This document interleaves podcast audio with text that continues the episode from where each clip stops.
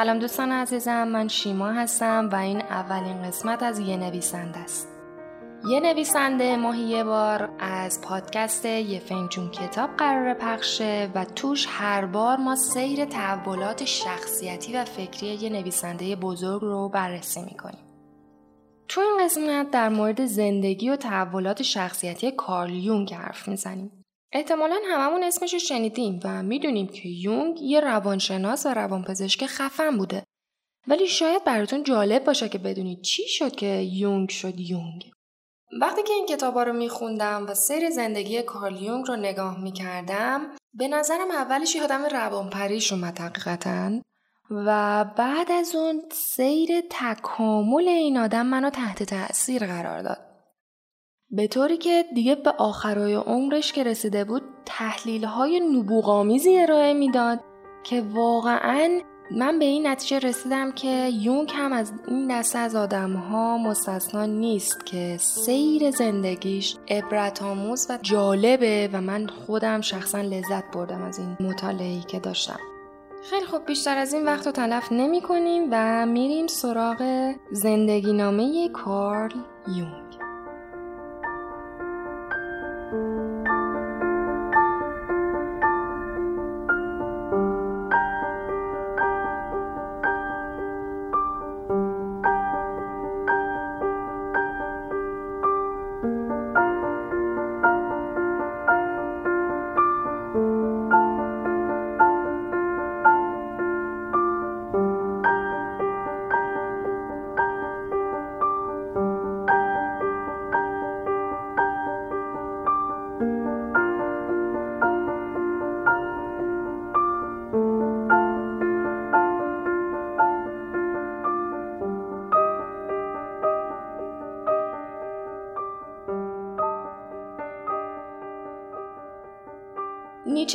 زمانی گفت خدا مرده. این حرف تو مطبوعات اون زمان خیلی سر و صدا کرد. خیلی ها در موردش بحث کردن. اون زمان کارل یه پسر بچه کوچیک بود که این حرفا مضطربش می‌کرد. یونگ تو جولای سال 1875 تو سوئیس متولد شد. یه روز یونگ ناخواسته کفن دفن یه بابایی رو دید. اون شنید که میگن او چند سباهی پیش ما بود و امروز عیسی مسیح او را پیش خودش برد. یونگ بعد از اون به مرور به این نتیجه رسید که پس عیسی آدم خاره. گرچه تصویر سیاهی که از عیسی مسیح تو ذهنش شکل گرفته بود فقط به خاطر اتفاقاتی که تو دنیای بیرونی اتفاق میافتاد نبود. بلکه خیلی وابسته به شرایط و جو قالب اون بره از زمان بود همینطور تأثیر می گرفت از حال و هوای درونی خود این آدم.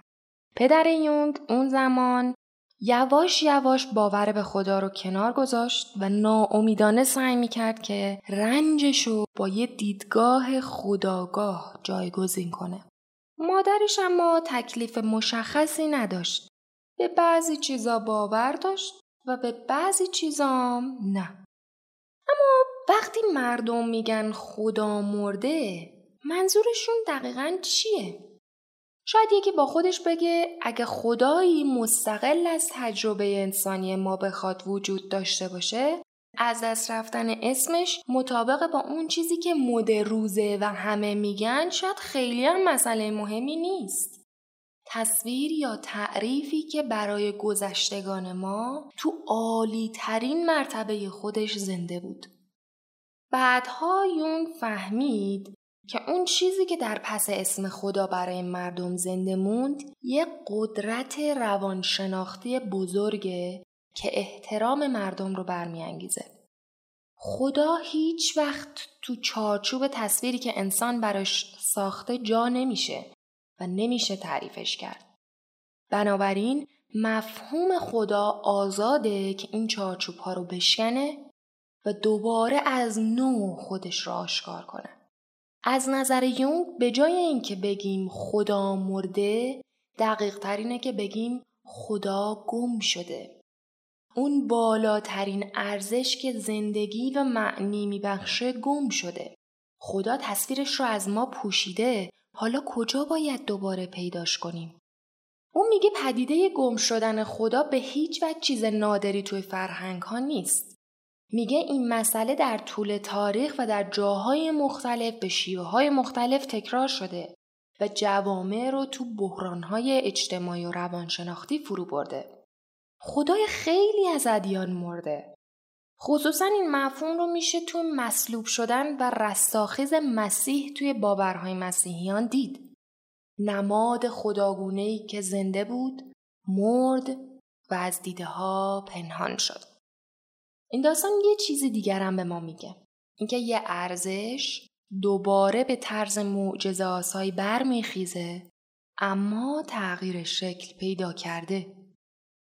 این دیدگاه یونگ تو سال 1938 تو آثارش منتشر شده و ریشه تو تجربیات شخصی این آدم از اولین رویاهایی داره که از زمان کودکیش به یاد میاره. چیزی که اون از رویای کودکانش می‌تونه به یاد بیاره خواب نمادینیه که زمین ساز زندگی کاری و شخصی شده. اون اینطور نوشته که کشیشی رو دیدم در خواب به تنهایی جلوی قلعه لافن در سوئیس ایستاده بود و من در چمنزاری وسیع پشت این قلعه قدم می زدم. توی این رویا ناگهان خودم رو در مقابل گودال سیاه و عمیقی دیدم که قبل از اون هیچ وقت ندیده بودم. اون میگه من کنجکاو بودم از نردبون سنگی داخل گودال شروع کردم به پایین رفتن. من مردد و ترسان در اعماق تاریک زمین پایین و پایین تر می رفتم. اونقدر پایین رفتم تا رسیدم به یه حفره‌ای که جلوش رو پردهی سبز رنگ پوشونده بود. پرده رو کنار زدم و محوطه دیدم که مقابلش تختی بود از طلا. این تخت طلایی روش یه چیزی بود که نفهمیدم اولش چیه. ولی تو حالتی از دقت و هوشیاری اینو تونستم بفهمم که براش ارزش و احترام قائلم. توی محبت نور بود اگرچه که هیچ پنجره یا منبعی برای نور دیده نمی‌شد و بالای سر اون چیز حاله نورانی قرار داشت. اون چیز اصلا تکون نمی‌خورد. اگرچه که من اونقدر ترسیده بودم که هر لحظه فکر می‌کردم این ممکنه تکون بخوره از تختش پایین بیاد و به سمت من بخزه. بعدا فهمیدم که این یه چیزی شبیه به یک درخت قول پیکر که به جای سرشاخهاش یک چشم در بالا قرار گرفته و این چشم به طور ثابت داره بالا رو نگاه می‌کنه به بالا خیره شده بدنه کلفت این درخت از جنس پوست و گوشت اوریان انسان بود. میگه من از ترس فلج شده بودم. ناگهان از جای خارج از محوته صدای مادرم رو شنیدم که می‌گفت آره بهش نگاه کن این همون آدم خاره. و من غرق عرق در حالی که تا حد مرگ ترسیده بودم از خواب پریدم. اگرچه یونگ میگه که دقیقا نمی‌دونه منظور مادرش این بوده که این موجود همون مسیح آدمخواره یا مسیح نه بلکه این موجوده که آدمخواره. لحن مادرش رو توی خواب درست به یاد نمیاره. یونگ سالها بعد وقتی تعبیر نمادین زمیر ناخداگاه رو یاد می‌گیره معنای این رویا رو تونست بفهمه. میگه گودال اون چمنزار نماد قبره و اون پرده سمبولی برای اسرار زمینه که تو دل خودش نگه داشته و با رنگ سبز گیاها پوشوندتش. چیزی غیر بشری که در دنیای زیر زمین زندگی می‌کنه وجود داره که به بالا خیره شده و غذاش گوشت انسانه. این رویا شروع ورود یون به قلمرو تاریکی بود. یونگ میگه زندگی فکری من ناخداگاه تو اون زمان شروع شده بود. اون باور داشت که خدای اروس یا اهریمن یکی از خدای باستانیه که تو اولین رویاش باهاش روبرو شده بود اون رو تو صلح و آرامش قرار نبود دیگه ول کنه. بلکه قرار بود اون رو با خودش ببره به عمیق ترین جرفای وجود و مجبورش بکنه که بیشتر و بیشتر جستجو کنه. یونگ میگه درون من اهریمنی وجود داشت. اون به من قدرت میده. هر زمان که بیرحم میشم به خاطر اینه که من تو مشت اون اهریمنم. من هیچ وقت نمی‌تونستم کاری رو که شروع کردم رها کنم. مجبور بودم که سریع عمل بکنم تا بتونم با رویایی که دیده بودم تو زندگی عادیم کنار بیام.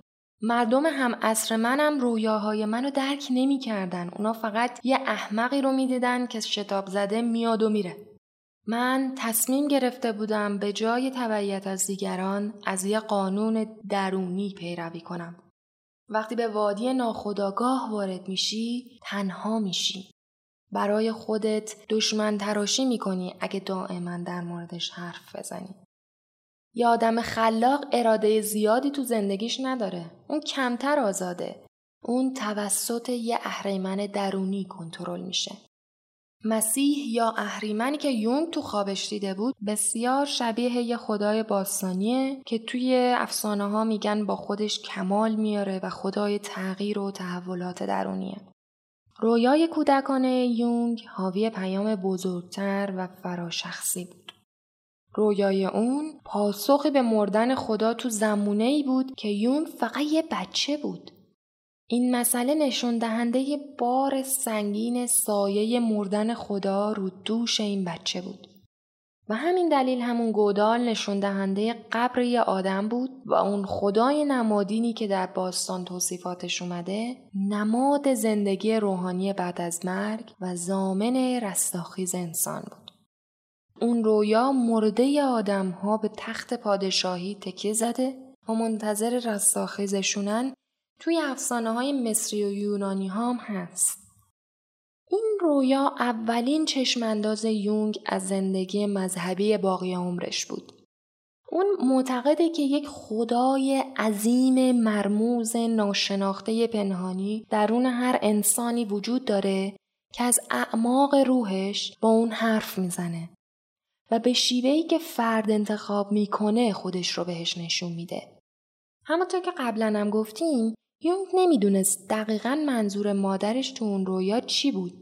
اینکه این موجود همون مسیح آدمخواره یا مسیح نه بلکه این موجوده که آدمخواره. در واقع دلیلش هم مشخصه. این موضوع یه پارادوکسه، یه تناقضه. مسیح هم اهریمنه و هم خدا. چون خدایی که میمیره در واقع میره به اعماق رمزالود وجود. یونگ بعدها میگه که مسیح در واقع archetype یا کهن الگوی خودآگاه یا انعکاس خدا تو دنیای فیزیکیه. یکی زمانی در ناخودآگاه نمایان میشه که دیگری ناپدید یا مرده. نه به عنوان یه دشمن بلکه به عنوان تصویری که تغییر شکل پیدا می‌کنه. این مسئله عمق روان انسان رو توی یک فضای مسیحی که یونگ توش رشد کرده نشون میده که نه تنها مربوط به اون دورانه بلکه پایه های فرهنگ های امروزی ما رو هم بعد از صد سال هنوز به لرزه در میاره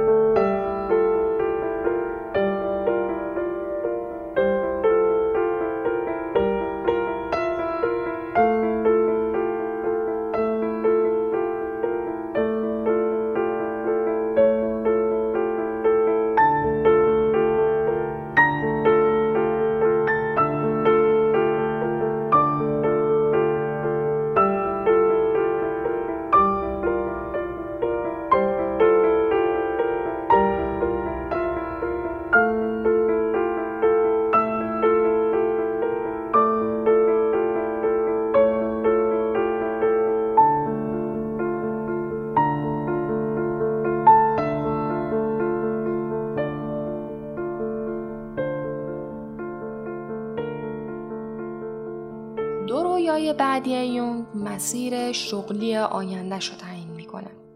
اون به موضوعات طبیعی علاقه داشت. مثلا شیفته علوم انسانی، باستان شناسی و علوم طبیعی بود. ولی تصمیم در مورد انتخاب یکی از این رشته ها رو مدت ها به تأخیر انداخت. تا اینکه یه بار خواب دید که استخونهای یه حیوان ما قبل تاریخ رو از قبر در میاره. و یه رویای دومی رو دید که اینطور خودش تعریف می‌کنه. میگه دوباره من در دل جنگلی بودم. در بین درختان نهرهای آب جاری بود که در وسط این جنگل به شکل یک گودال دایره بزرگ جمع می‌شد و اطرافش پر از گیاهان انبوه بود. جونوری بسیار فوقالعاده و عجیب و غریب تا نیمه تو آب بود و نیمیش از آب بیرون زده بود و پولک های براغ و بیشماری داشت. همینطور اندام های شبیه شاخک داشت. اینکه موجود تکیاخته عظیم و جسه اونچنان راحت تو محیطی بکر و آبی شفاف لمیده بود برام بسیار شگفتانگیز بود. این رویا اتشی برای بیشتر دونستن در من به وجود آورد. این دو رویا یونگ رو به این نتیجه رسوند که باید تو علوم طبیعی تحصیل کنه. چیزی که یونگ تو اون زمان نمی‌دونست و بعدا زمانی که علوم طبیعی خوند فهمید این بود که اون موجود تک که تصور کرده بوده واقعا شکل و فرمی که تو خواب دیده نداشته.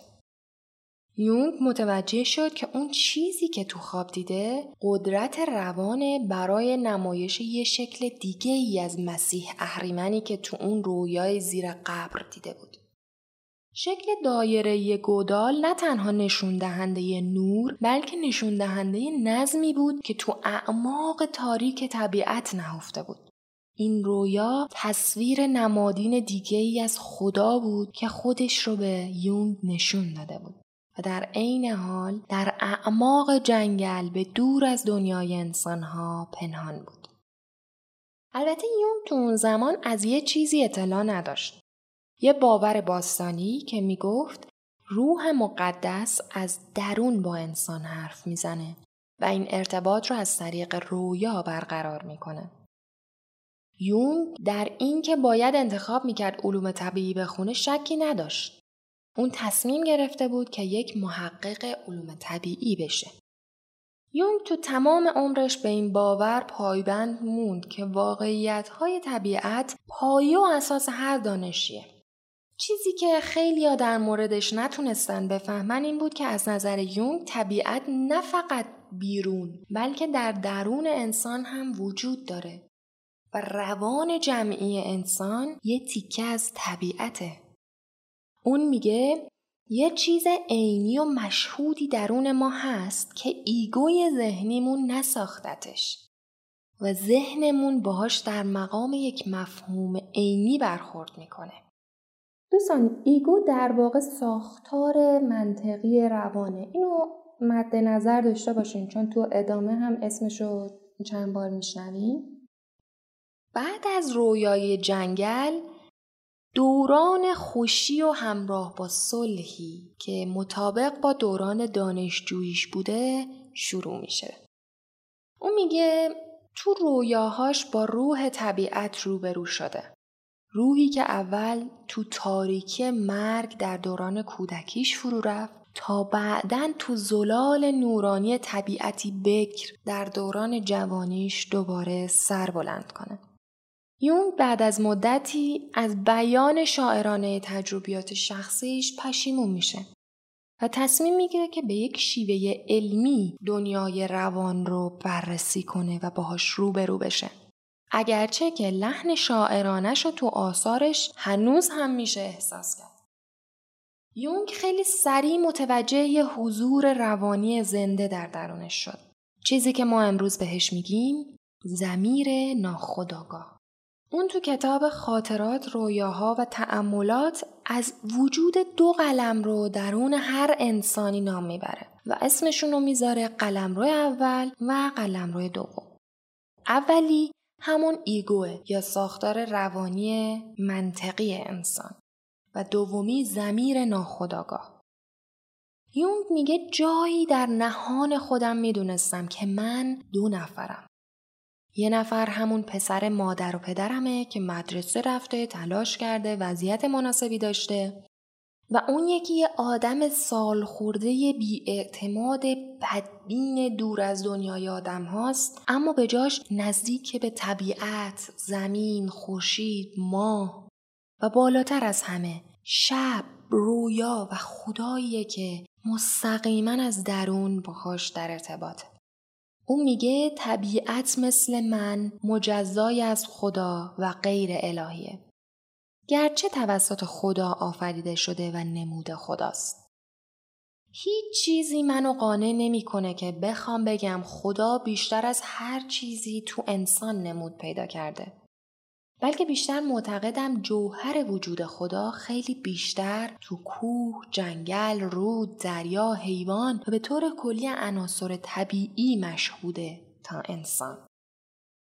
یونگ میگه قلمرو اول من قلمرو همون شخصیت ناسازگار تا حدی با استعداده که اهداف و جاه طلبی های خودش رو داره.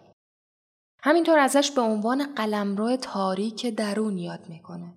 اما قلمرو دومش رو اینطور توصیف کرده. قلمرویی که هر کس به اون وارد میشه ناگهان تغییر کرده و قدرتی به اندازه چشمانداز جهان هستی پیدا می‌کنه. وجودش تو این سرزمین سرشار از شگفتی، ستایش و فراموش کردن خودشه.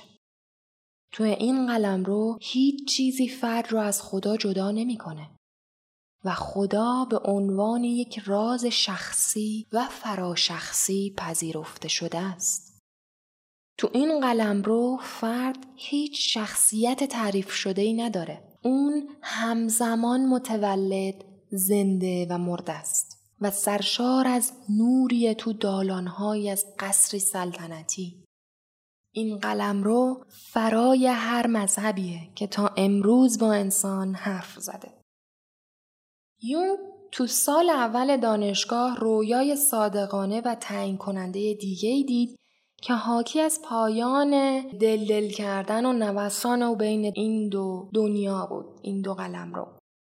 اون گفته من به روشنی فهمیدم که مسیر من از محدودیت ها و تاریکی های دنیای سبعدی میگذره و به ورای اون می‌رسه. این رویا برای یونگ فاش کرد که حالا در پرتو خداگاهی میفهمیدم که اون قلم روی نور درونی مثل سایه قولاساست برای مردم.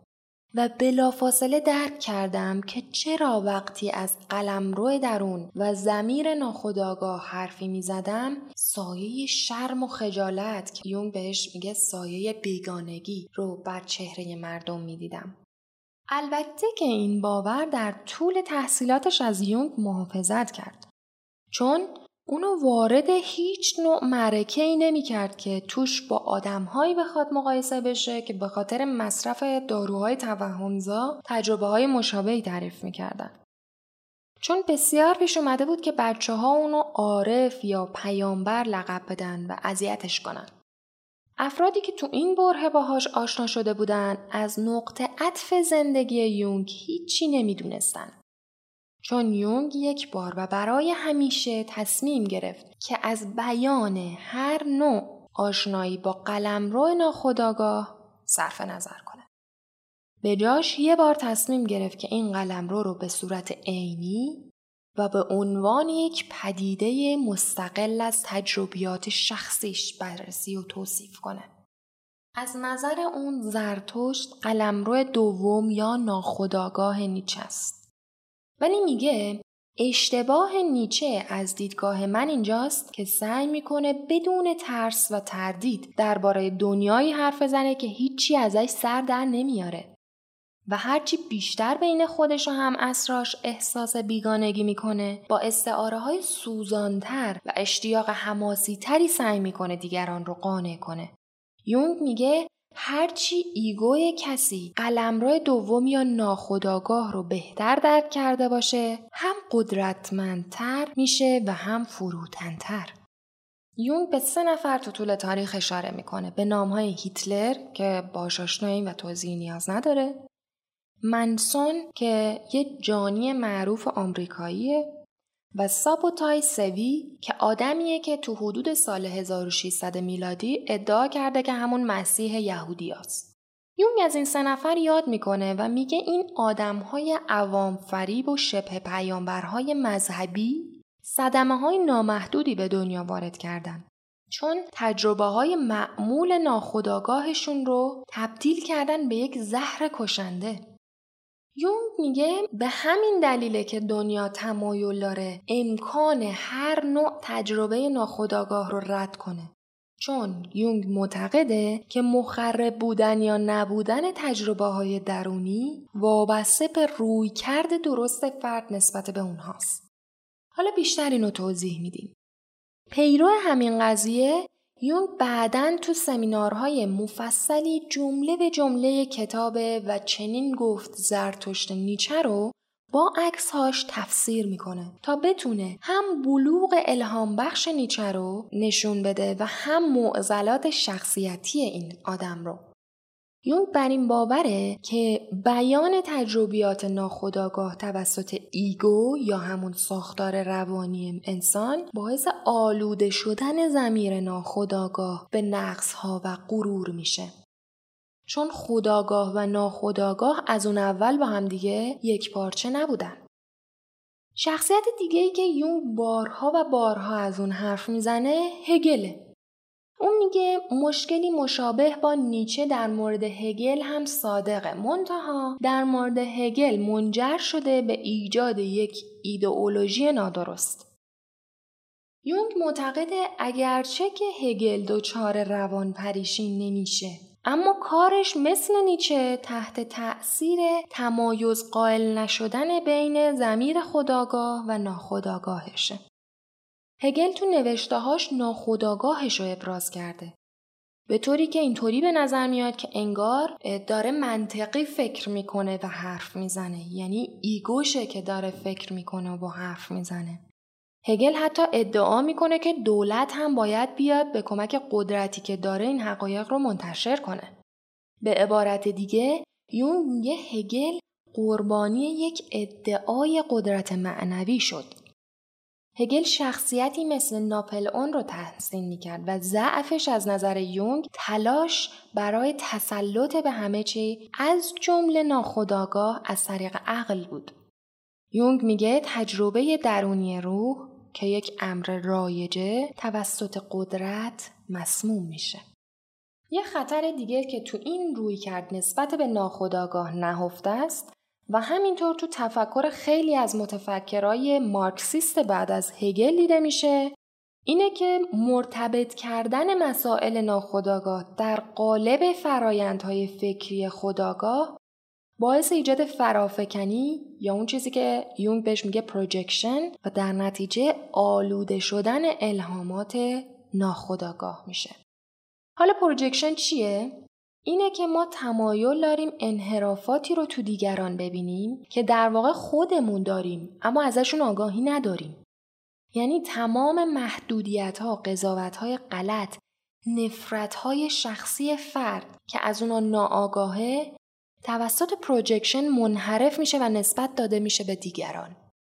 حالا در مورد projection مفصلتر توضیح خواهیم داشت منتها از نکته‌ای که می‌خواستم بگم منحرف نشیم یونگ میگه از همچین انحرافاتی فقط زمانی میشه جلوگیری کرد که به هیچ وجه به هیچ قدرت روحی و فکری دیگه ای نسبت داده نشه و بین تفکر خداگاه که قابل انتقاده و الهامات ناخداگاه تفاوت قائل بشیم.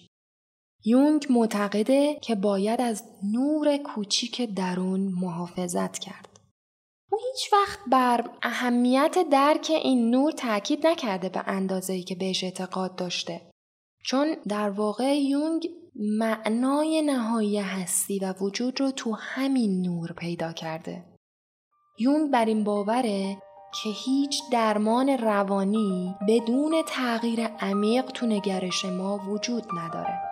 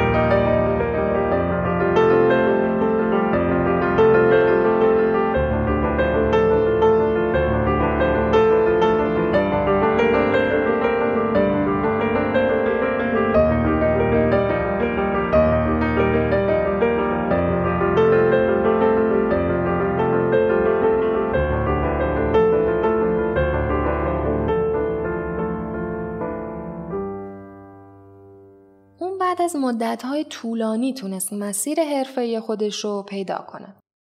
یونگ اول تو دانشکده طبیعی دانشگاه بازل شروع به تحصیل کرده.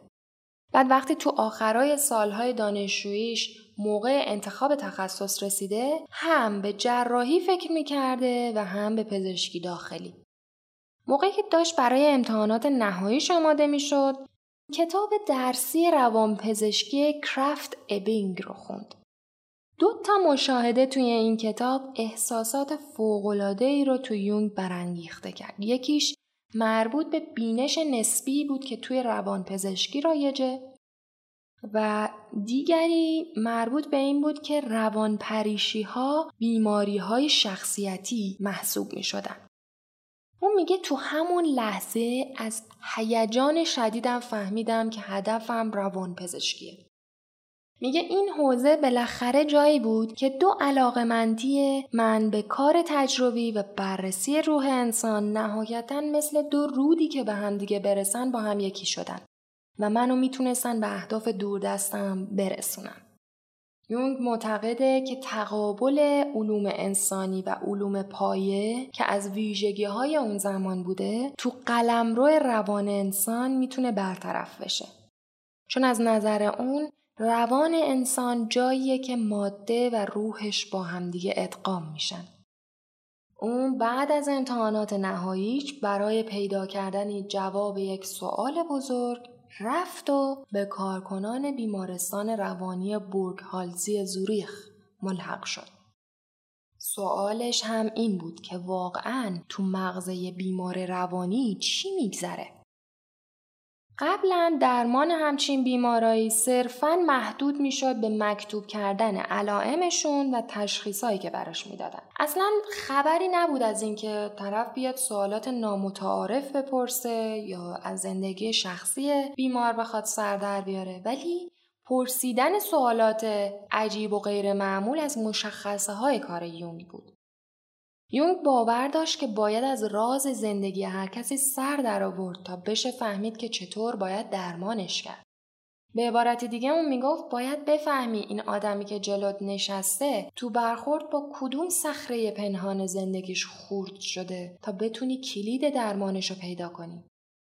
و راه پیدا کردن این کلید تو ارتباط بلند مدت و صبورانه با اون فرده. اون تو آخرین مقاله‌ای که نوشته میگه هیچ اصول واحدی نداره که بگیم روان پزشک می‌تونه یاد بگیره و با یک نسخه همه بیماراش رو درمان کنه. چون هر بیمار فردیه با ویژگی ها و شرایط منحصر به فردش و تجربیات شخصی که تو طول زندگیش به دست آورده.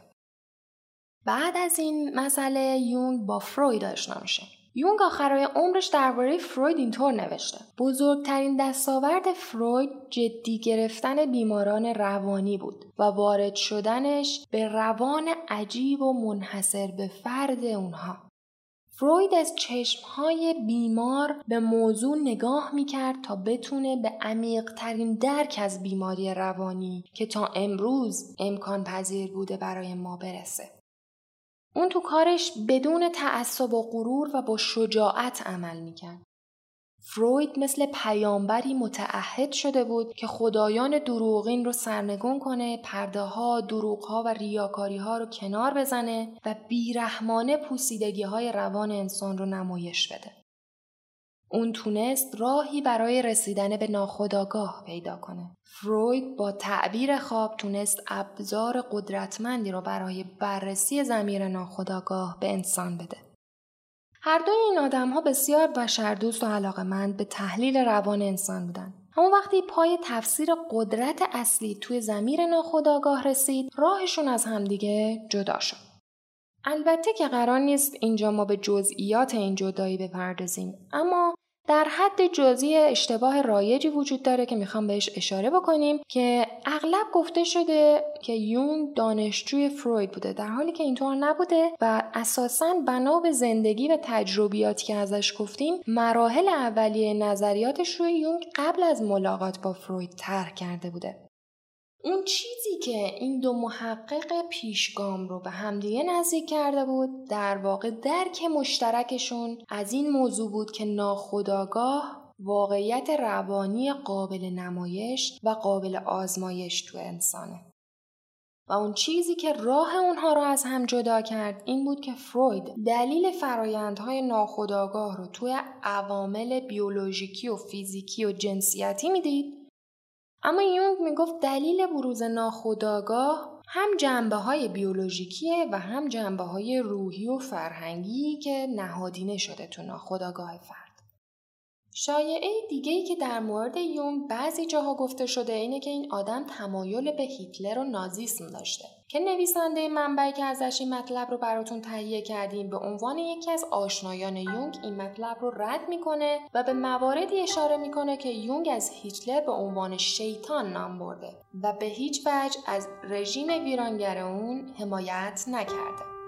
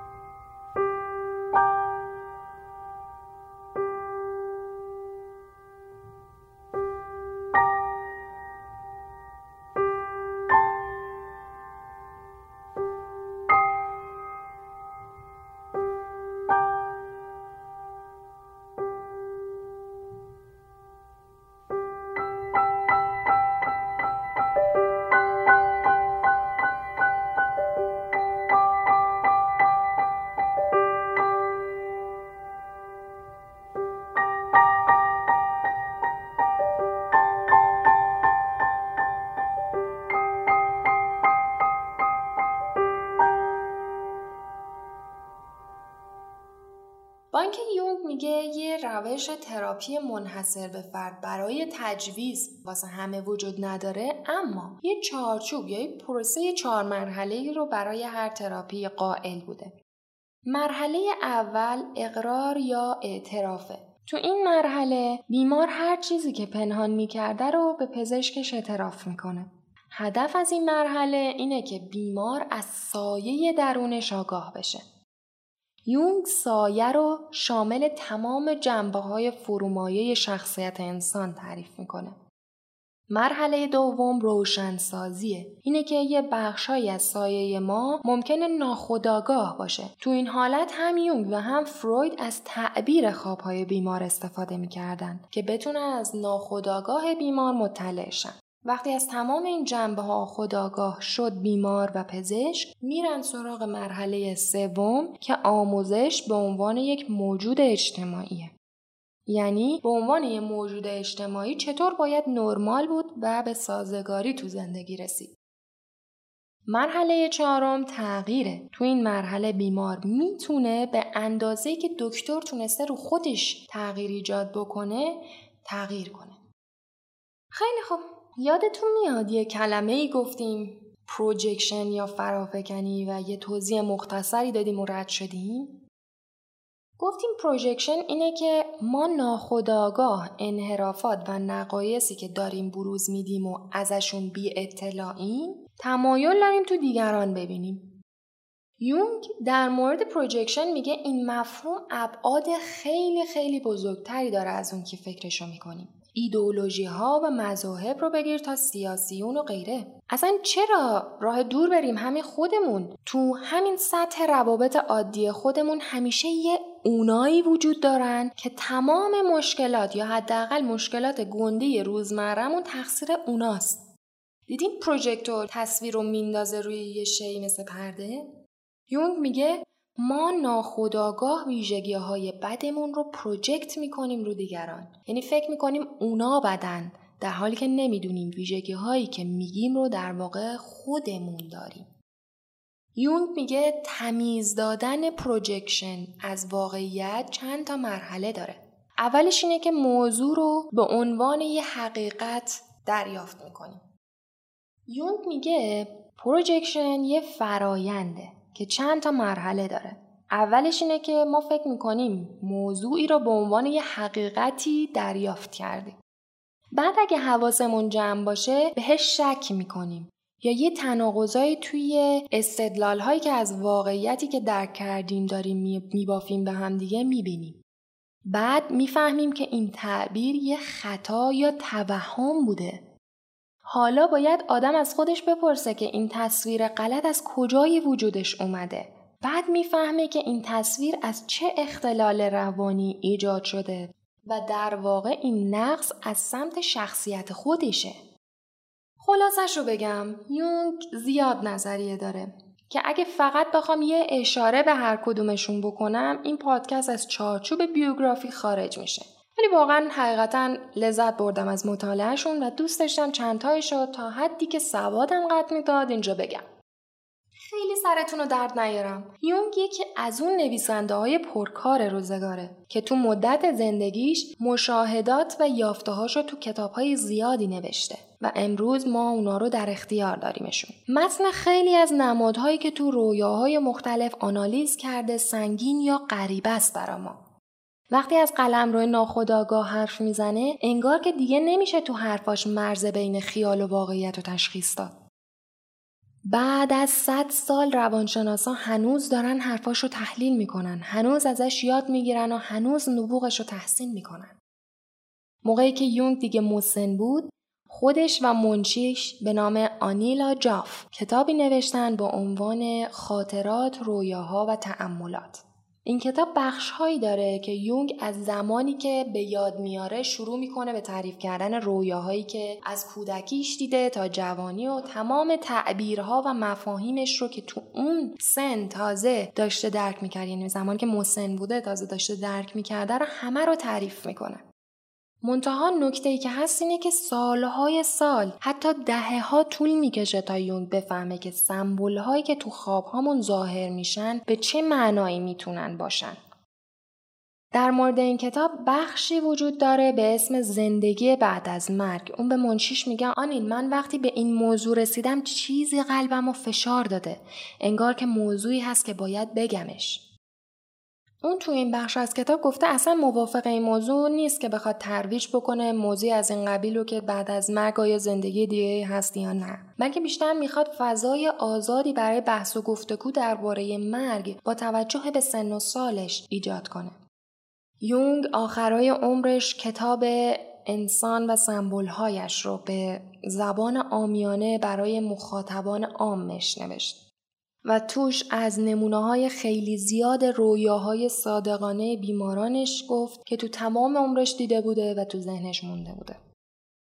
و تعبیرهایی که دارن رو بعدش آورده. مثلا زنی که دائما خواب می‌دید که یک کلبه متروکه وسط دریاچه دور افتاده است. بدون اینکه بدون چرا این خواب هی تکرار میشه. و بعد از بررسی های خیلی زیادی تو زندگیش براش مشخص میشه که اون کلبه در واقع احساس خودش نسبت به خودشه تو رابطه زناشوی ناکامی که با همسرش داشته. اینکه چقدر احساس تنهایی می‌کرده. و در واقع مکرر خودش رو در قالب یک کلبه متروکه دور افتاده به دور از زندگی و حیاهوی اون می‌دیده. متاسفانه عمر یونگ قد نمیده که این کتاب رو برای ما تموم بکنه و همکارانش این کتاب رو تموم می‌کنن. اون همه عمرش به این نکته تاکید کرد که فکر این جهان و طبیعت در من جریان داره. اما من به هیچ وجه نمیگم که این افکار درست یا غلطن. بلکه من فقط می‌دونم که اینها تو ناخودآگاه من هستن. و احساس می‌کنم که مسئولیت گفتن واقعیتی که درک می‌کنم رو به دوش می‌کشم. در نهایت این پادکست رو با اولین جمله درباره یونگ از کتاب خاطرات، رویاها و تحملات به پایان می‌برم که میگه یونگ روحش رو با ذربین بررسی می‌کرد. تمام چیزهایی که برای ما غیر عادی بود رو می‌دید و به همون نشون می‌داد که به نظم و زیبایی ستارهان اون چشم دنیای خداگاه ما رو به جهانهای پنهان دیگه ای باز کرد.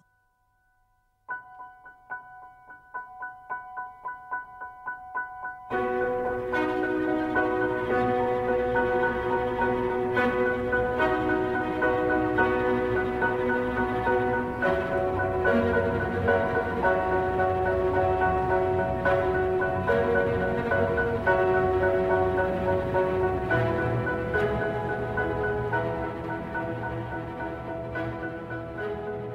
دوستان عزیزم ازتون ممنونم که به این پادکست گوش کردین. از زمانی که برای این قسمت صرف کردم لذت بردم حقیقتا خودم. واقعیت اینه که کسر بسیار کوچیکی از شخصیت کارلیونگ رو با توجه به حجم منابعی که وجود داره باهاتون به اشتراک گذاشتم.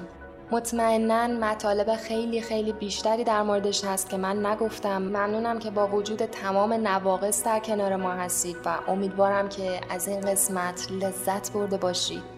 منابعی که ازش تو این قسمت استفاده کردم دو تا کتاب انگلیسی زبان از زندگی نامه یونگ و خاطرات رویاها و تعملات بودن که هر دو منبع رو در انتهای این قسمت روی وبسایت خور کتاب برای دسترسی کسایی که علاقه دارن بیشتر بخونن قرار میدم.